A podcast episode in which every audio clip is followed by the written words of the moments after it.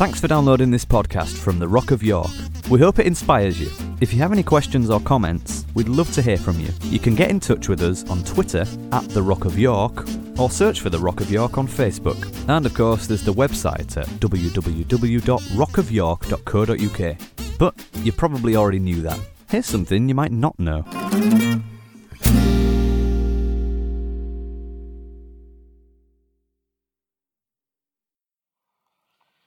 Okay, so um, I at times become very fascinated um, by what I think I said and uh, what apparently you think I heard, you heard. And uh, sometimes it's a little troublesome because uh, we can tend to hear things sometimes through filters that we require to justify choices that we are making. And then, of course, you get the thing that I steer away from, like the plague at the moment, God's told me. Okay, so preserve that for the extraordinary situations where it's very obvious that something outside of your own capabilities to engineer has occurred. And then that's a good phrase to use. Um, but using it just as an excuse for, or, or a justification for choices that we make ourselves. My question often is in that uh, God's told me, my question is which God? Because sometimes it's ourselves. So the reason I say that is that um, I can pinpoint for you uh, throughout my life where I have spoken messages that had a prophetic context to them, which always produce something, and the something's not always pleasant. Sometimes the something is, is not pleasant, but it is triggered by the prophetic because there's a lot of power. So we have to be very cautious in our own lives that when God might be speaking to us, then that might be prophetic, to realize that the choices that we make have long term consequences on ourselves, on others, and, uh, and that we could actually finish up wandering around in circles for 40 years like the children of Israel. Um, always going somewhere but never arriving anywhere, treading on lots of land but never possessing anything. Um, and uh, I don't want that to be our portion. And I know that there are prophetic things going on at the moment. Now, I also mentioned last week, uh, which was fascinating how sometimes these things can be kind of turned on their head, uh, about Caleb and Joshua, if you remember. My cry was for a different spirit that equips us to make the journey across the wilderness place to where it is that we are going. And um, I've been thinking a lot about that again this week. It's not particularly what I'm talking about, but it's relevant. It's relevant to to the weight of, of what I want to uh, what I want to say to you. Um, that um, the children of Israel could have made it to where they were going in 11 days. This was the minimum time to make that distance. We know this from Scripture. Um, that turned into into two years because of an inability to, um, to really get a hold of what it was that they were purposed to do and to change sufficiently to be able to accomplish the cause. But that turned into 38 more years for one reason they were waiting for people to die. There was no other reason than that. 38 years they wandered around the desert waiting for people to die because God said after that two year period, some of you are not getting this. And the chances of some of you getting it are slim. But I don't want what's going to happen to be spoiled because you don't get it. So he sent them around for 38 years, which, which I don't know about you, but I find that incredibly, incredibly sad. That that delay would be built in for that reason. And sure enough, that's what happened. Um, everybody who was 20 years of age or older from the time they left Egypt, it says, perished, died in the wilderness. And it was another generation coming through who were the ones who carried the load and carried the weight. Now, that, that was not to say that if you weren't of that other generation, who incidentally, after 40 years of working, those that were under 20, some of them would be 60 by the time they'd finished. So it's not an issue. We've got all these young bucks at, you know, 18, 20 years of age. They're now 40, 50, 60 years of age with another generation birthing coming through.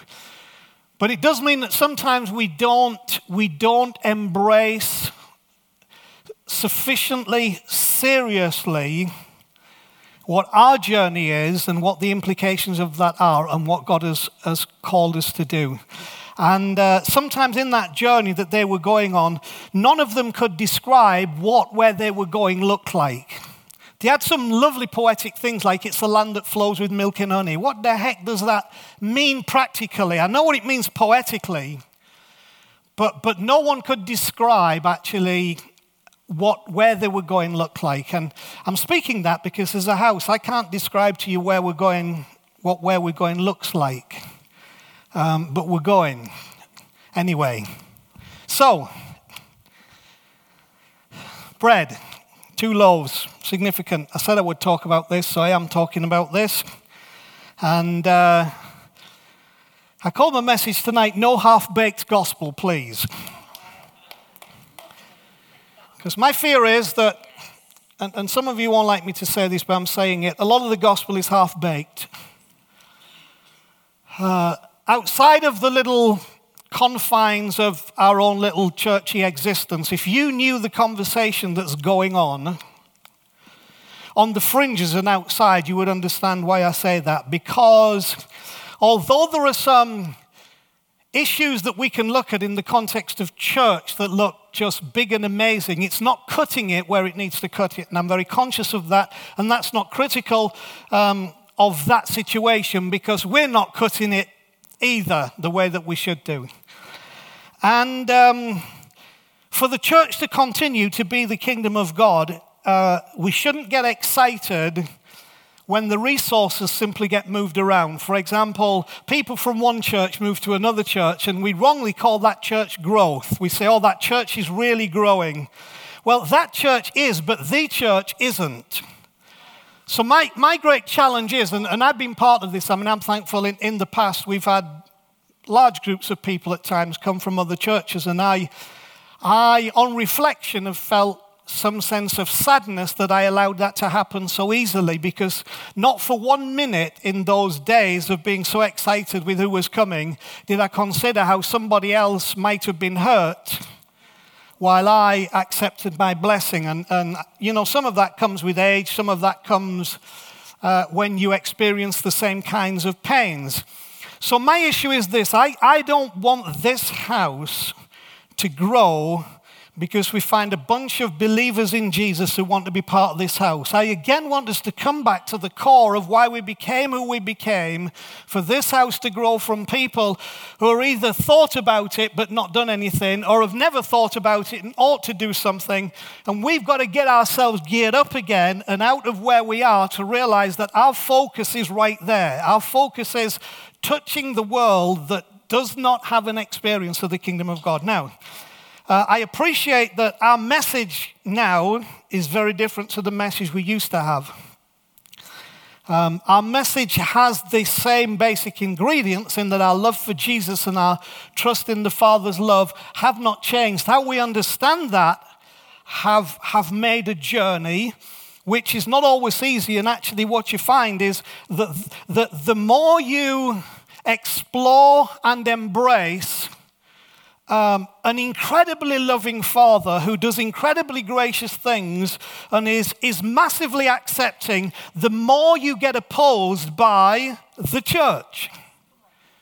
Uh, and told that's not really the gospel because we are so entrenched in what is a paganistic expression of what we think God has done that's all built into the same principle that says the gods are angry, the gods must be appeased. So there, there's God's justice and there's Jesus, and you'll be rewarded for doing good and you'll be punished for doing bad. Now, we have spent time trying to, to, to recover ourselves from that situation that none of us did with any evil intent. We did very passionately and, and with great sincerity. But, but, you know, if you're not happy with where the gospel I believe has gone, then, then I ain't going back. So, you know, hopefully, hopefully we catch it together and hopefully we can keep communicating and hopefully we can reach the world with a, what we call a more beautiful gospel. But that's going to take our application to that. So these two loaves speak of something very prophetic, which is why I talked about prophetic at the beginning. And uh, I've got them here because, in essence, I'm prophesying with these two loaves.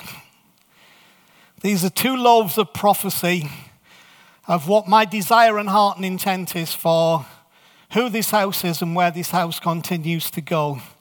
So let me, uh, let me read some things just, just for the sake of, of, of time, just to bring me to where I want to go. These two loaves are indications of a truth so vitally important that to miss it is to miss the whole point of the church. The point is simple yet profound.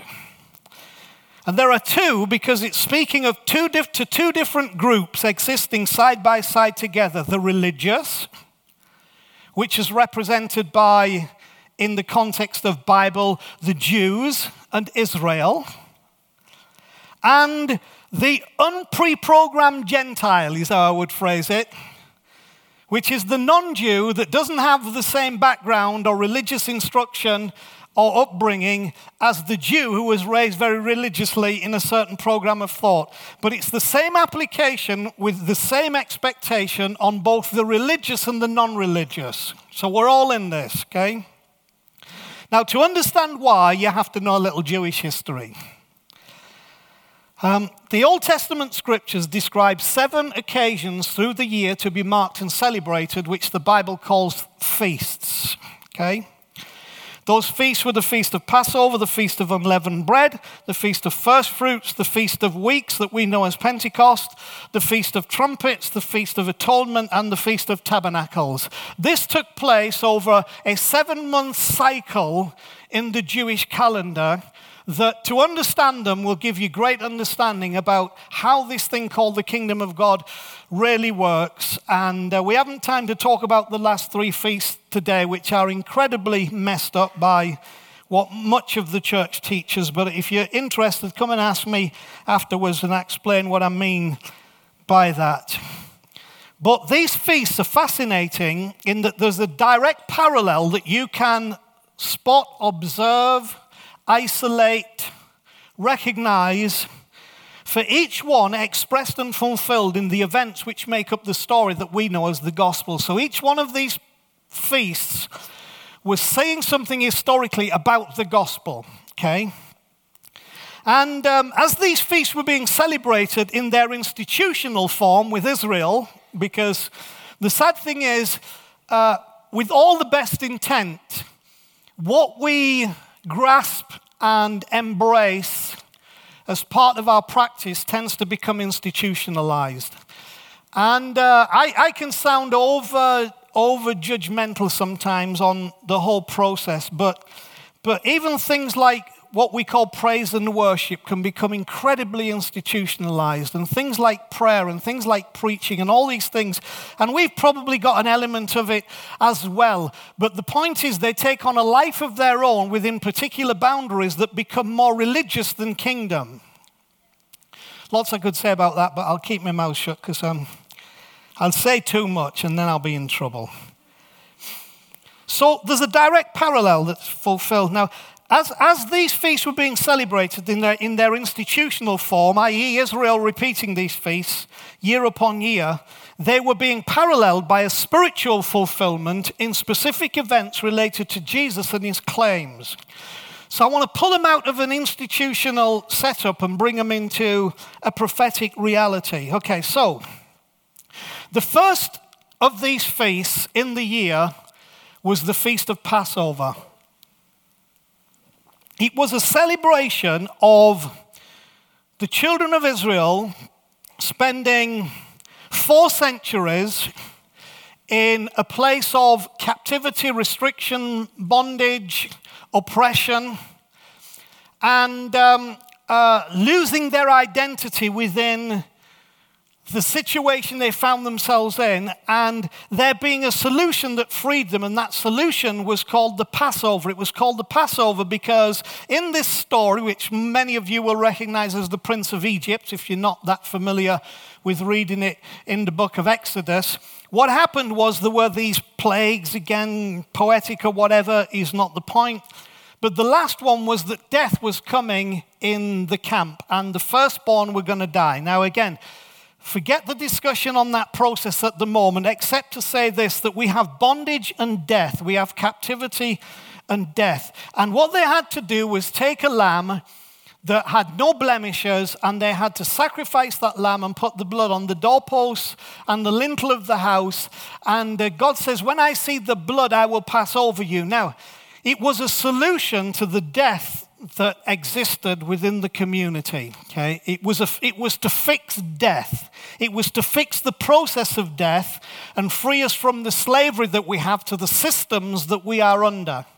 And so the interesting thing is that when Jesus was crucified, he was crucified on Passover day.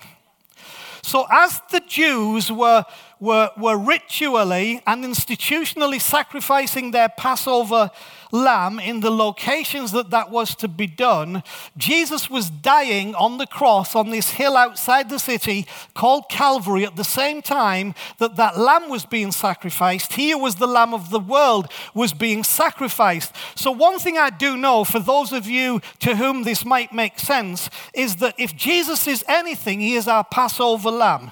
Now what's fascinating about the Passover sacrifice is that there was never a mention, and get this, that sacrificing that Passover lamb was to deal with the sins of the people. It was to break the power of death. So the condemnation was not on the people. There was a recognition of the state that was on the people that was going to be broken by an intervention of God Himself through a miraculous provision that would break that over the people. So Jesus died at Passover. Now, for those of you who are have been around a while and biblical scholars, I would say this for you, but won't spend any time on it. God could have quite easily had Jesus crucified on the Day of Atonement, Yom Kippur, but he didn't. Why? Because that wasn't the point. Okay? The point was a covenant, a covenant to free you from the power of death and slavery to the world in which you lived. Okay? So, so Jesus died exactly at that same time. Now, now, within that feast was what they called the Feast of Unleavened Bread. The whole thing was the Feast of Unleavened Bread. And so on the first night the Passover lamb is slain, that's when Jesus died on the cross. On the next day, they have to eat what's called unleavened bread, which is not this kind of bread because this bread has got something in it called yeast. They had to eat bread with no yeast in it that made a wafer that's not very tasty, but they made that wafer and had to eat it because symbolically, what was happening was in the Passover uh, experience, they had to remove from their houses any trace of yeast or leaven. There's two words used in the Bible yeast or leaven, because yeast or leaven is a corrupting agent. And they had to show that in this process of whatever was going on at Passover, there was no corruption involved in this. It was, it was pure from corruption. So they were doing that on the Saturday while Jesus was still in the tomb right, after his crucifixion and still in the tomb, this was indicating that as far as the one who was provided for us, there was no defect in his life, there was no corruption within him. So Jesus is the unleavened bread, no corruption, nothing corrupt in his life, perfect in every way. And then we move to the third day of that feast, which of course was the Sunday. That was the Sabbath, the Saturday. This was the Sunday, the first day of the week, which is the day that Jesus rose from the dead. And the third part of that feast was that the priest would take sheaves of barley because it was the time of the barley harvest, and he would take the first fruits of the barley harvest, the very first harvested sheaves of the beginnings of the barley harvest. And early in the morning, he would go into the temple or into the synagogue or wherever this was happening, and he would wave these barley sheaves before the Lord in a spiritual ceremony that was indicating that this was the time of first fruits or life had come from the dead, and this was the proof that life had come from the dead earth. What was a seed that was planted was now alive and had blossomed and multiplied and was now bearing fruit. At the exact same time that the priest was waving these barley sheaves, Jesus was rising from the dead in Jerusalem. So all of these three feasts were fulfilled in that crucifixion weekend. Jesus was the Passover that died on the, on the Friday. He was the unleavened bread, proving in the process that there was no corruption in him. He could not be condemned. He could not be judged as unworthy. And on that third day, proving that there was a resurrection, that he was the first fruits of something new. He was the beginning of a new race, a new generation of people. So all this happened in those first three feasts, but they're not the ones really that I wanted to talk to you about tonight because uh, 50 days later, 50 days after that, that first fruits offering, 50 days after the resurrection, came the Feast of Weeks. So, seven weeks after plus one day came something that they knew as the Feast of Weeks. Okay? uh, we know it better, those of us who are a little older, as Pentecost. The Feast of Pentecost is the Feast of Weeks. Uh, we celebrate it at something very unecclesiastical that we now know as Spring Bank Holiday. Spring Bank Holiday is the Feast of Pentecost, which to the Jews was the Feast of Weeks. That's when we celebrate it. That's what we call it in the UK. And it, it, marked the birth of what we now know as the church, as recorded in Acts chapter 2. So when Jesus was going to die, he said, Now, here's, here's what, before I ascend back to my Father, I want you to stay in Jerusalem until you receive power from on high. And that happened on the day of Pentecost. The day of Pentecost happened to be the Feast of Weeks. It happened to be exactly 50 days after the resurrection. So, whatever was happening in, in, on the day of Pentecost, recorded in Acts chapter 2, was a reflection of what was happening in the Feast of Weeks. Now, what was happening in that Feast of Weeks is very interesting because it was a celebration not so much of the harvest, because now we've come to the wheat harvest. It's not so much a celebration of the harvest as it was a celebration of the purpose of the harvest. So it's not just about what it is, it's about the purpose. So, Acts chapter 2, Feast of Weeks, these loaves are about the purpose of all this. So, the interesting thing was for this feast, there was a specific instruction. that specific instruction was you are to take the wheat and you are to grind it into fine flour. Okay? Grind it until it becomes ground, reduced. Now, of course, I, could, I could talk in the context that what actually happened in the whole context of the crucifixion and the cross is that Jesus himself was ground into, into powder. He was ground into the, the flour. The one who had been the first fruits, the one who, who, who talked about in the Gospels of a lesser seed of wheat falls in the ground and dies, abides alone. But if it, if it dies, it brings forth much fruit. And that this harvest that had come in Christ had become for us flour. Okay? Why flour? Because if we're going to be the bread of life, what we need is flour, not seed. And so you were meant to turn the seed, Christ was the seed, you turn the seed into flour. You turn it into flour because you're going to make bread. But the interesting thing was, unlike the, that first set of feasts, where they had to bake unleavened bread, bread without yeast, bread that was uncorrupted and pure and signifying absolute purity with no corruption. The instruction for this feast was I want you to take yeast, I want you to take leaven, I want you to mix it with the flour that you have been provided from the harvest, and I want you to bake two loaves with yeast in it.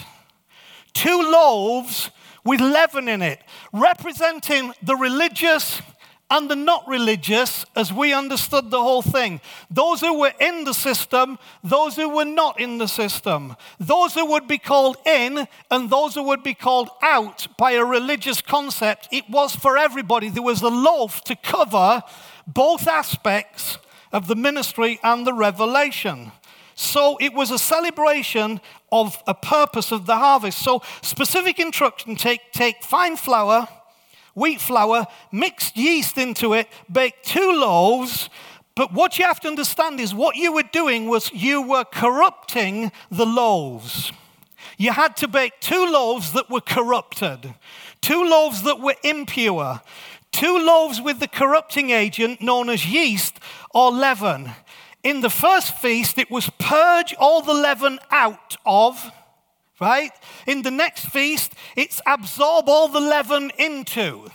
So we have one feast that's purging it out because that was the expression of the purity of Christ. But the next feast, the church, he says, absorb the leaven in. In other words, the brokenness, the worthlessness, the sinfulness the inappropriate behaviors, the failures, the mistakes, the foolishness, the stupidity is baked into this loaf. It's not removed from it, it's put into it. It's mixed with the flour that we are provided, that has been ground, that is a picture of Christ, so that we bring who we are as we are, not as we should be, to be mixed into this, and that's what bakes these loaves. So you don't purge the leaven out of them, you absorb the leaven into them. Now, this is a different thing because far too much emphasis has been put on church doctrine in purging the leaven out of the people instead of absorbing the leaven, leaven into the church and saying that there is a process that happens here that is very different. I'm going to explain that to you in just a moment. So, the introduction of the yeast changed the whole nature of the loaf. Before it was unleavened, now it's risen it's fluffed out. The whole nature of it is different. Also, the what it, its taste has been changed by the addition of the leaven. And there are still people running about trying to taste their Christianity in an unleavened state. But once we reached Pentecost, the taste was supposed to change.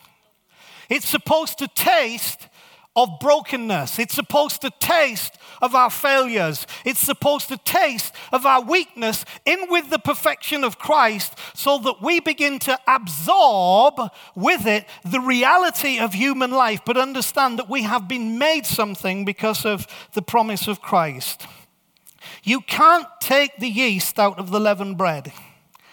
In fact, it's foolish to try to take the yeast out of the leavened bread. There are many parables that, that, that really back that up, talking about everything from fish in the net to yeast in the bread. You don't separate it. What you do is you bake it in, which is fascinating. You don't try and get it out, you bake it into the bread. It becomes part of who we are. Now, some of you are confused, upset, and struggle because some of you see things in this house that you are not sure should be, in your view, accommodated in the way that they are because it's a mindset that says we have to get the leaven out of the loaf in order for the loaf to be pure. But what you finish up with is unleavened bread. And the only one that's unleavened to the right degree is Christ. So we are very accepting and we are very accommodating of things at one time I would have never given space or room to and would have judged harshly because I have understood about the church church is bread with leaven in it. And we put the leaven in, and in the process that takes place within the making of this bread,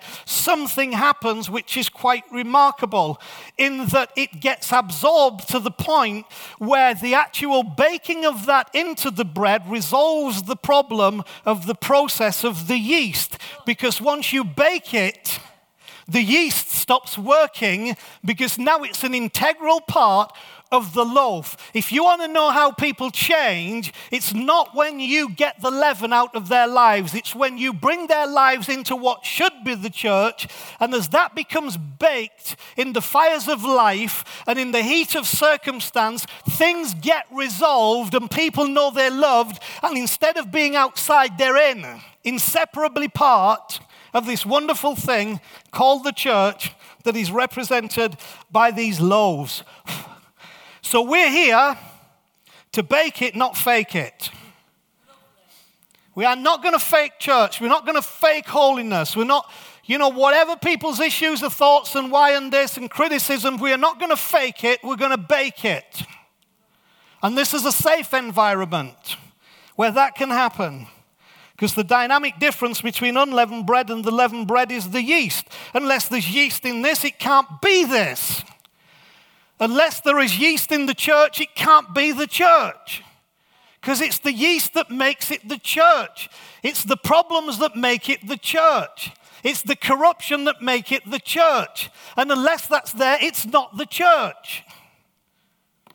Don't look at me as though butter wouldn't melt in your mouth. See, leaven is always spoken of in the Bible as a corrupting agent. But listen to this. I want some of you who've been around a while to listen. It is never described as sin. Sin is never used to describe leaven. Now, when I looked at this today, I mean, I, have seen this before, but it shocked me again. Because kind of the, the, the, the, whether it was unspoken or spoken, I don't know, but it was always the leaven of sin. But actually, if you go in, some of you will be surprised at this, you will find the Bible does not talk about the leaven of sin. It doesn't. I'll tell you what it does talk about. In Luke 12, verse 1, it talks about the leaven of hypocrisy. It says, Beware of the leaven of the scribes and the Pharisees and of Herod. And then Luke says, The leaven of the Pharisees, which is hypocrisy.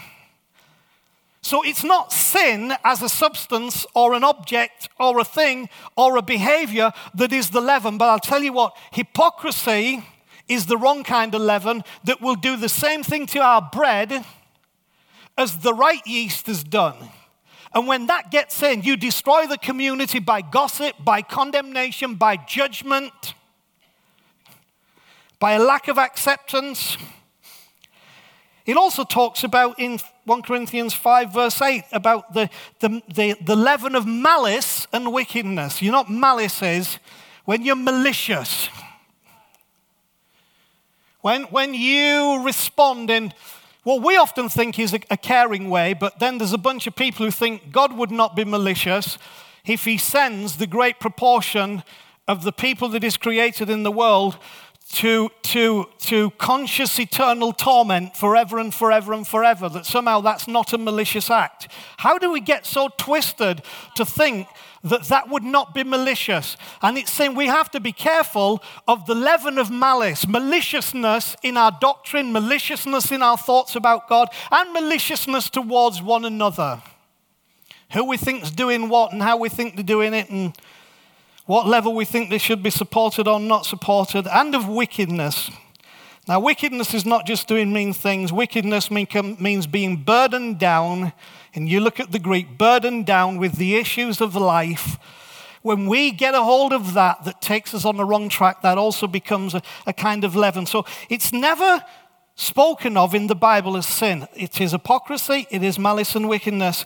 But there's another one that nobody ever told me, and it was only actually when Chris mentioned it, uh, probably a couple of years ago, that I thought, flip, I missed that. Which is the major one, which says in Matthew 13, verse 33, He told them still another parable. The kingdom of heaven is like yeast that a woman took and mixed into a large amount of flour. You know why it's a large amount of flour? Because they're going to make a big loaf. She took it and mixed it into a large amount of flour until it worked through the whole dough. Okay? So the kingdom of heaven is the absorption of the weaknesses of humanity into the strength of God. It's the absorption of my unrighteousness and inability to be righteous into his righteousness and his gifted righteousness to me. Because the kingdom of heaven is like yeast. See, what we're focusing on is not the other one, because when you focus on the other one, your whole focus is we've got to get this leaven out of people's lives. We've got to get the leaven out. This is not right. We've got to know what we are doing is we're saying, here's the flour. The flour is provided, which is Christ, and there's a big amount. But what we're doing is we're bringing the leaven. We are the kingdom coming into that flour that makes it produce these wonderful loaves which feed the world. I'll tell you which you'd prefer. If I had some unleavened bread and said, right, we're going to make a sandwich, I can tell you which every one of you would prefer. It's the leavened bread because there's something about leavened bread. See, mostly unleavened bread is eaten because of ritual. But leavened bread is eaten because of its nutritious provision and the pleasure of eating it, that it makes an absolutely brilliant sandwich. And you're all frothing at the mouth now, thinking if you just slice that, put some ham and cheese in there, we could all have a really good night.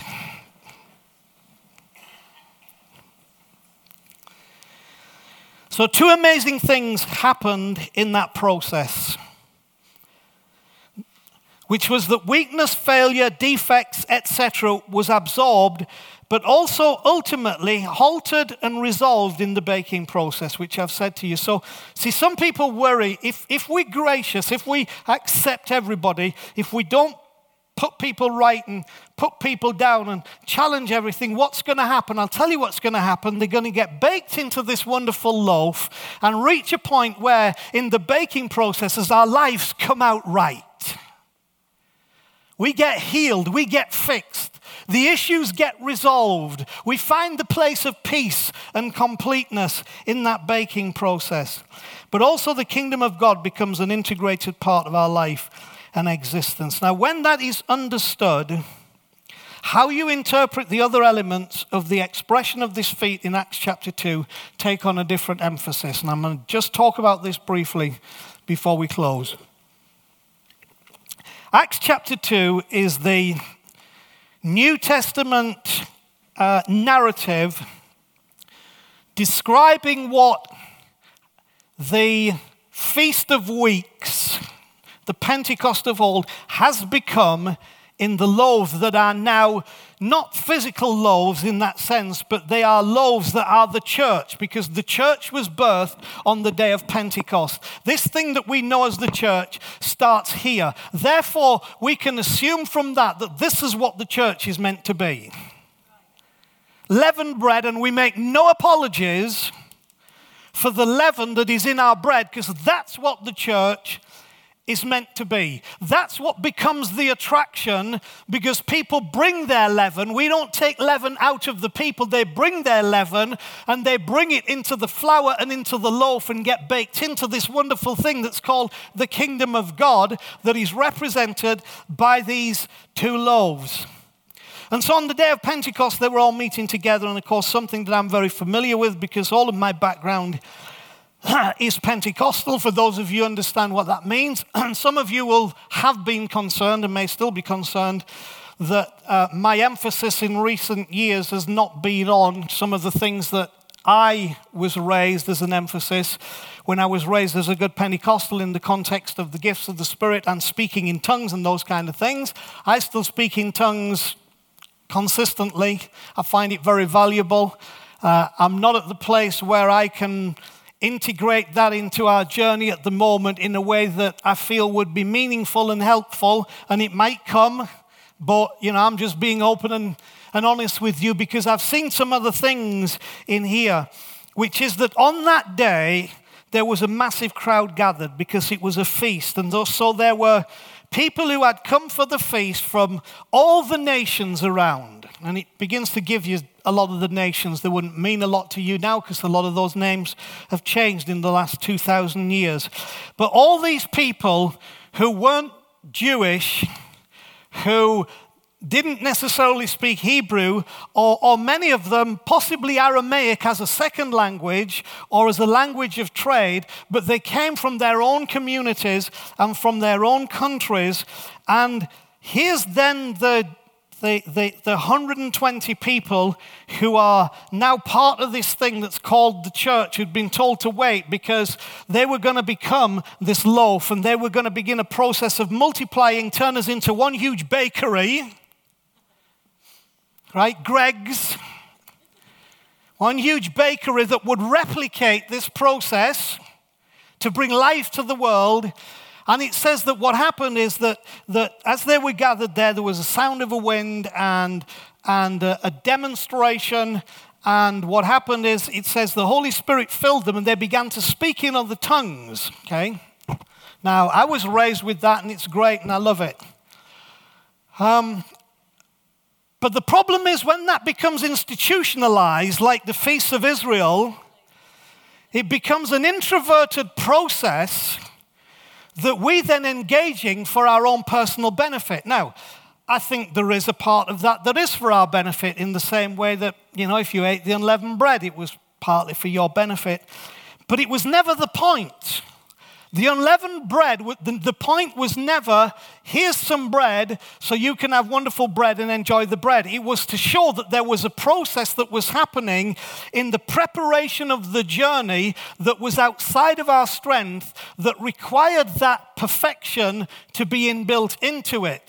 But when that becomes institutionalized, it's changed. So, so I have come to the issue when I read this and I read this afresh, here's what I see in verse 6 that the people who were outside the room where these people were speaking in tongues, when they heard this sound, a crowd came together in bewilderment because each one heard them speaking in his own language.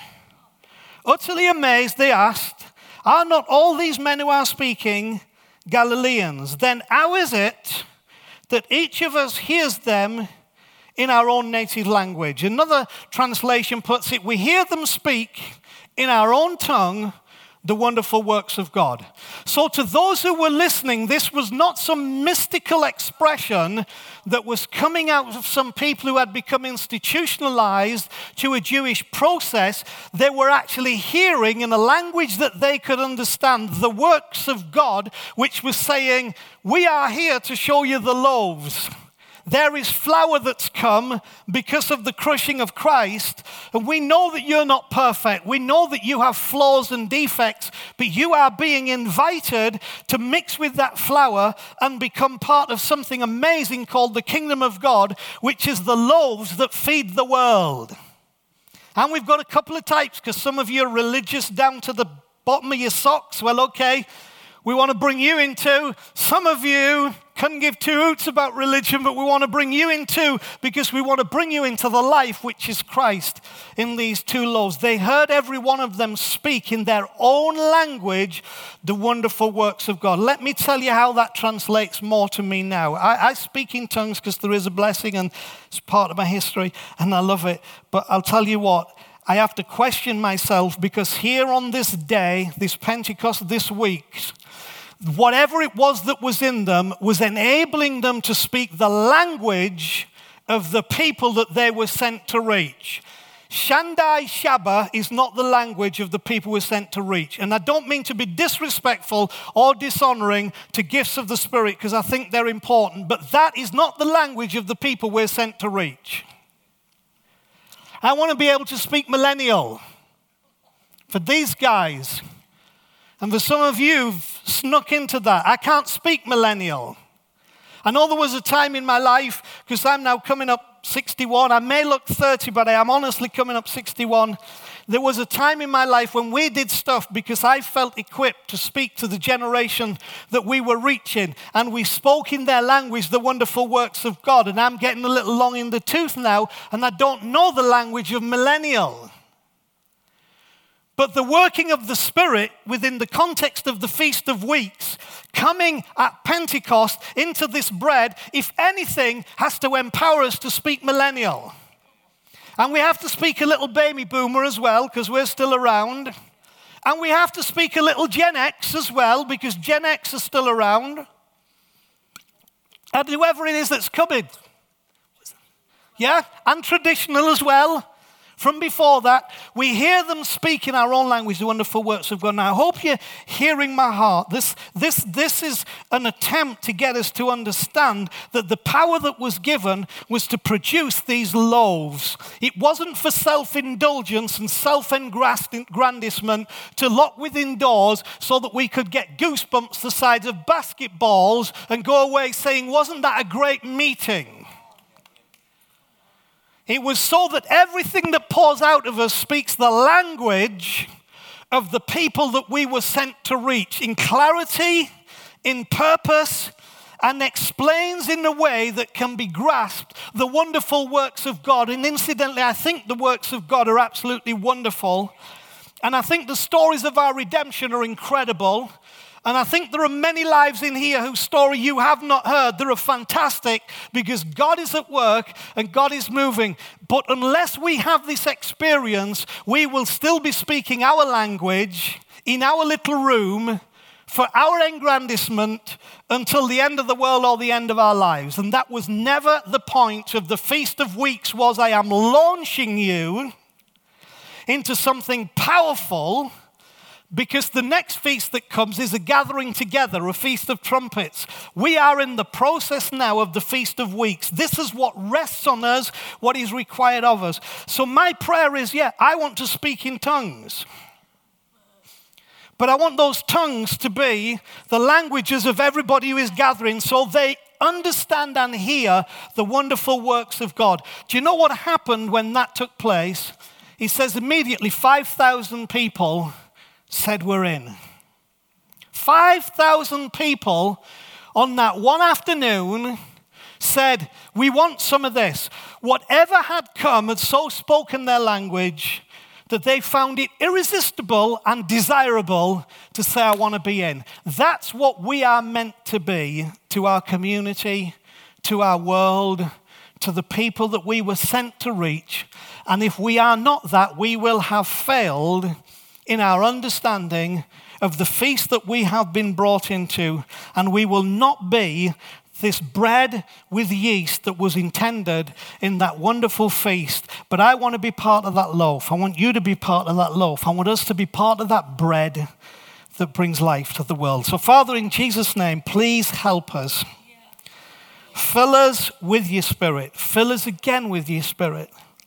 And whatever may be the personal helps and implications of that, of which there are many, help us to grasp the full truth of this feast that birthed the church so that we could speak to people in their own language the wonderful works of God. We need it. I need you to help me. I need you to make me willing to be a linguist again. So that whatever it is that I am familiar with is put subject to your ability to put within me a language that I have not learned but can speak so it's understood. Let this house be full of people who can do that. And let the grace that you so wonderfully released in Christ, that became the crushed flour, that invited our brokenness to become part of this wonderful thing that is bread to the world, may that be the thing that we manifest, that we show, that we release, because we are willing tonight. In Jesus' name, amen. And that's me. That's all I got to say. So, you got anything you want to say? And the bread's still feeling quite good. I brought it, bought it last night, but that'll make an excellent slice of toast with that. And I bet we haven't got a toaster. Yeah, chip butty. So hope you hear my heart tonight. I'm prophesying to the house. These two loaves are a prophecy to the house. And uh, Here's what the children of Israel were taught. If you receive a prophet in the name of a prophet, you receive a prophet's reward. If we receive this as a prophecy to us, we'll get this thing and it'll work.